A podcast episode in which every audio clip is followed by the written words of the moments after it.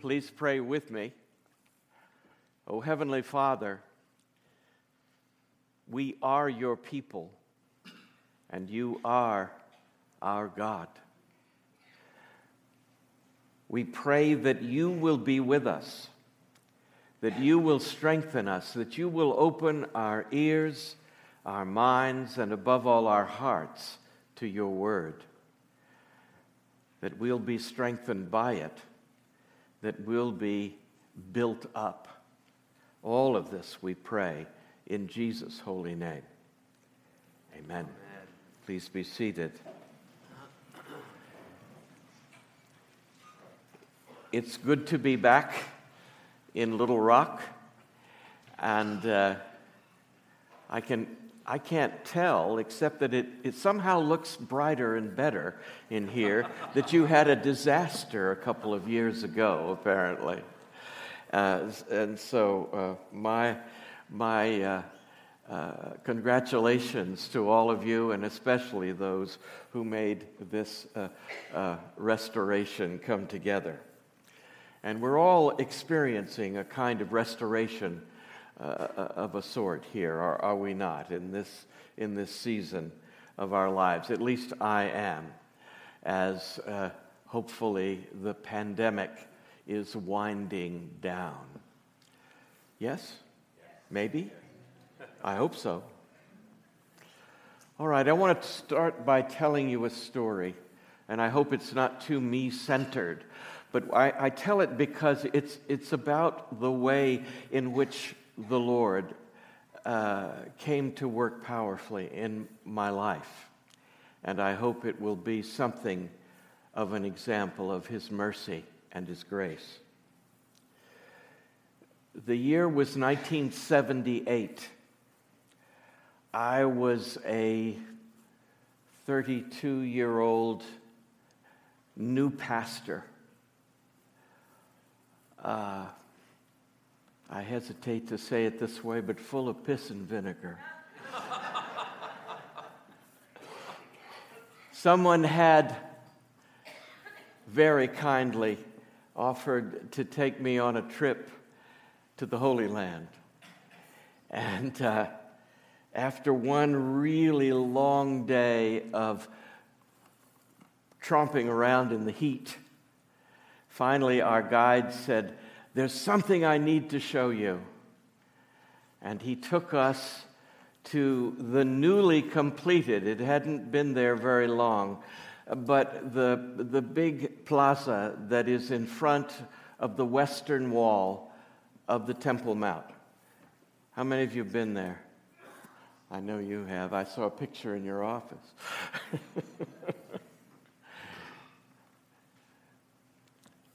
it's a big open place, and then there's a big wall there. And the stones in that wall are 15 feet this way, 5 feet this way, and 5 feet deep. It is massive. And because those who are Orthodox Jews won't go up on the mount where the temple once was, this is the place where they honor their forefathers and the, the, the, the prayers and devotion of the people of Israel, of their own people.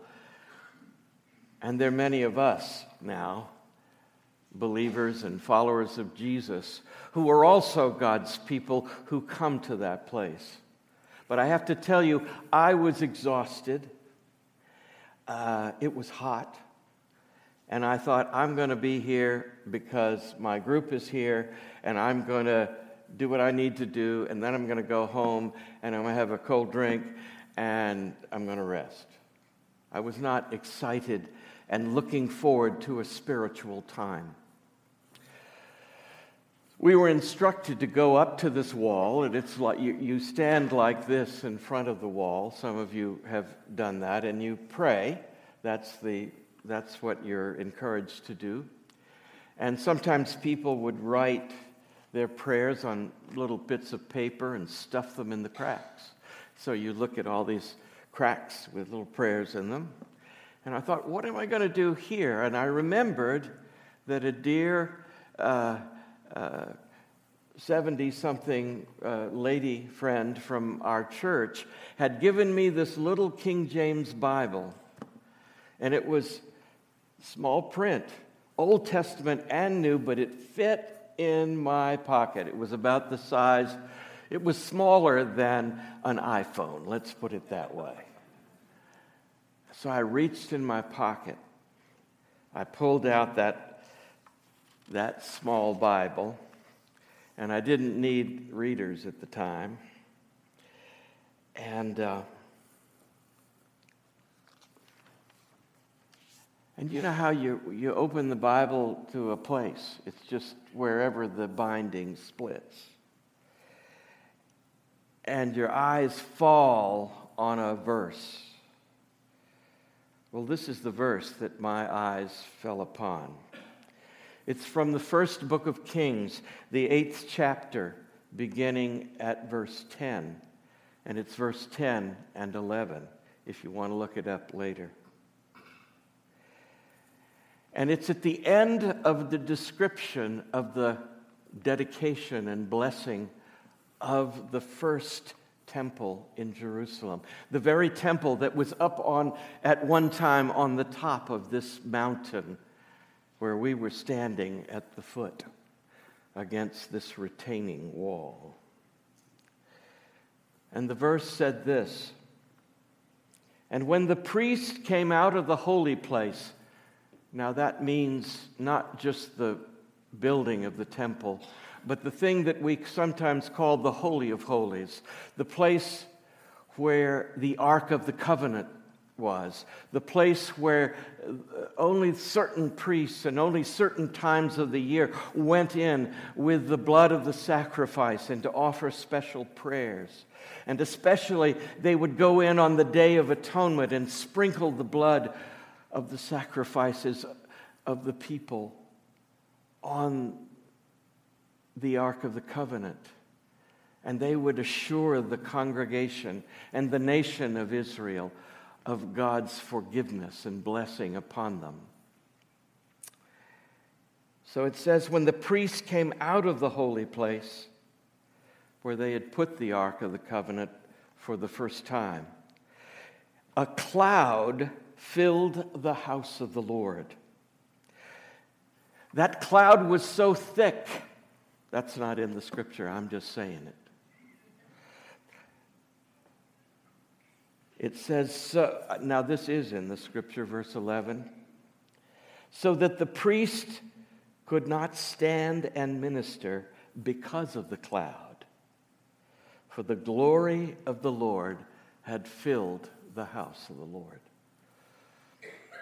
I know to many of you that's probably a familiar passage uh, it's reflected in, the, in other parts of the Bible in various ways as well.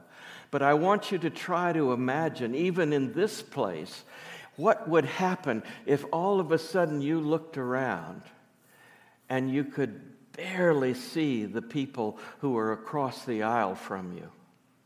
If you looked around and somehow there was a tangible manifestation of the presence of God. And these were faithful people who were in the temple in those days. They were priests and they were Levites and they were devout, devoted, devoted people, uh, uh, devoted to the Lord. And Solomon himself was among them. And they knew that when the people of Israel were traveling through the wilderness, that they followed a pillar of cloud by day and a pillar of fire by night. And some of you, maybe my age or thereabouts, will know that uh, even when the Grateful Dead talk about fire on the mountain, they're actually referring to this phenomenon. They're talking about that same manifestation of God's presence on Mount Sinai when the law was given.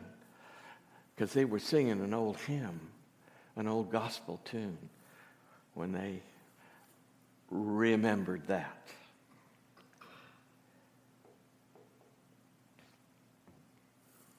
That cloud was a manifestation of God's presence. I knew that.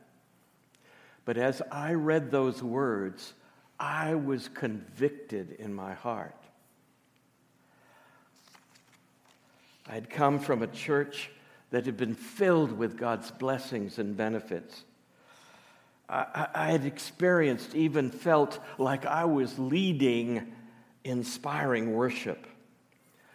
Uh, every Sunday morning, we had healing prayer and then different kinds of services where we honored God and we talked about the Holy Spirit and we saw uh, various manifestations of His presence in teaching and, and in healing prayer, especially. We had a strong group of leaders. And though I was not the, the, the founding pastor, I was one who had been mentored by him and I, and I felt some of his glory kind of flowing onto me. And God said to me in that moment of my pride,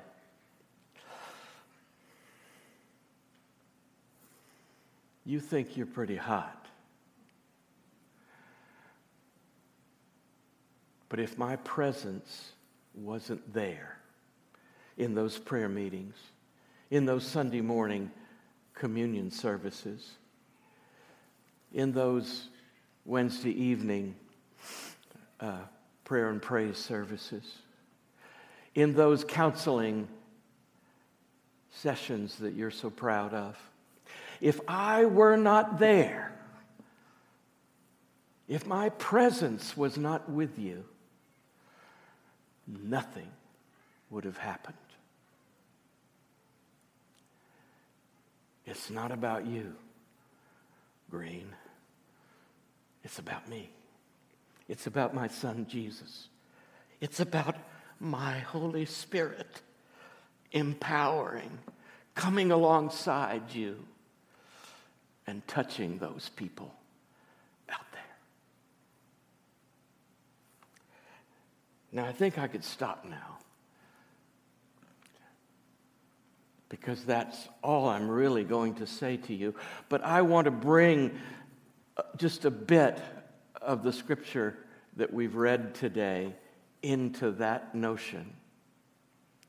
That what we do is not about us, it's not about the beauty of this building. It's not about the competency of these wonderful musicians. It's not about your openness and your knowledge of the scripture as you begin to receive whatever God is doing. It's about the God who is doing the stuff.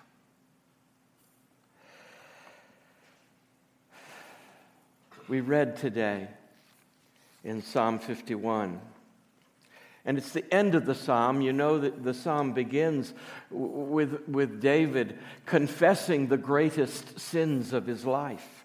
He's committed adultery, and through uh, the agency of, of, of his enemies in battle, he's really committed murder, and he's coming before God because he knows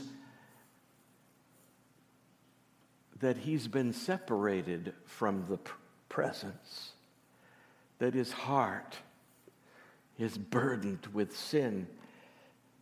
And he says to God, there actually, most of the things that he says in this psalm, he is, he is crying out to God that God might take the initiative to set things right, first in him and then in the situation around him. He begins and says, Create in me a clean heart, O God. He doesn't say it quite this way, but it's because he's got a dirty one. He says, Cast me not. He says, I'm sorry, I skipped a verse, a part of a verse. He says, Renew a, right spirit within me. And that, that word, it's one of those Hebrew words that's hard to translate. It could be steadfast.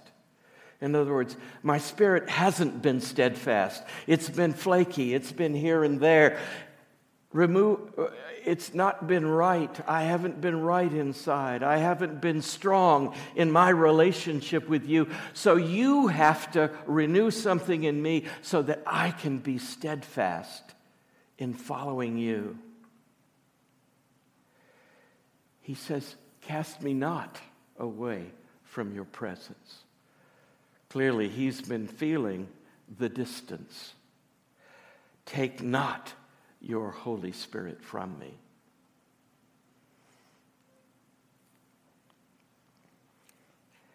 He goes on to say, Restore to me the joy of your salvation. Apparently, he had lost it big time. Uphold me with a willing spirit. And, and again, uh, that's one of those words that uh, it's hard to translate it, as I understand it, it means it's really talking more about God than about Him or about the way God, in His the way He transacts His business with us. He imparts to us His Spirit in such a in, in a generous way. It says it, it could be translated instead of a willing spirit, a generous spirit willingly given by God.